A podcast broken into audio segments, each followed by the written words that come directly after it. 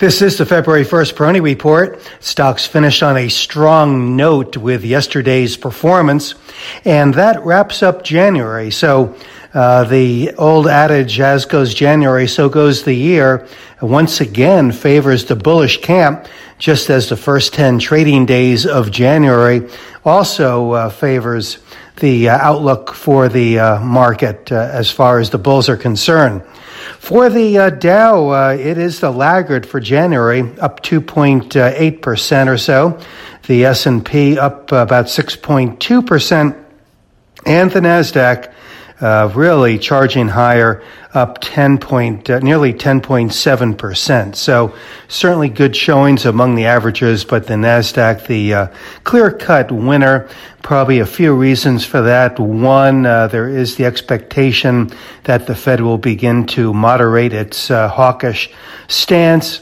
Uh, the technology group, for one, was very oversold among other uh, growth categories, so not terribly surprising to see the uh, move into the um, into the tech stocks and other of the more aggressive growth areas.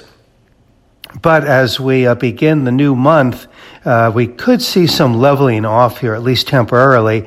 Although I suspect uh, that if things continue uh, at this trajectory, this could be one of those classic uh, sell in May, go away years. Uh, the market certainly um, coming out of the gates uh, very strongly to start the new year.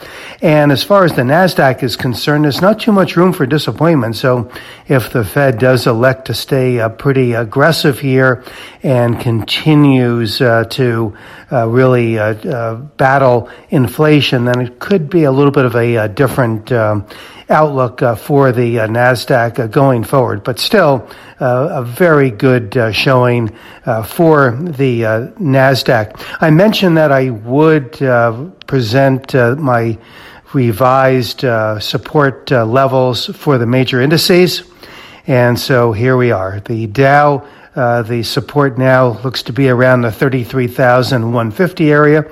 And I just want to uh, mention that these are just guidelines.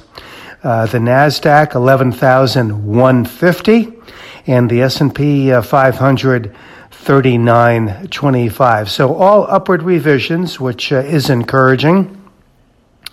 Uh, once again, going back to the Nasdaq though, and looking at the underlying market, uh, a lot of the uh, tech stocks, as I mentioned uh, many weeks ago, were showing very good bottoming formations. But in a number of cases now, these uh, tech stocks uh, are going to begin to run into short-term resistance. So there could be a little bit more upside there, but then I would look for some backing and filling, and that would uh, actually be somewhat constructive. As I've mentioned too, I think it's going to be important to look at the rotational characteristics of the market. We did see some of that playing the other day with um, some move into the more traditional areas, but I think we need to see uh, more of that to really build this uh, foundation. And it is a good start, a good uh, foundation uh, in January that I think uh, can uh, continue to see the major market indices move higher. And I have no change in my outlook for the Dow to challenge its all time highs sometime in the first half of this year. This is Gene Peroni at Peroni Portfolio Advisors. All expressions and views presented on this podcast are the opinion of the commentator and may be subject to change. AAM makes no recommendation as to the suitability of any investment and may make a market or have financial interest in any security or sector discussed. Past performance is no guarantee of future results. Investors should consult a financial professional before making any investment decision.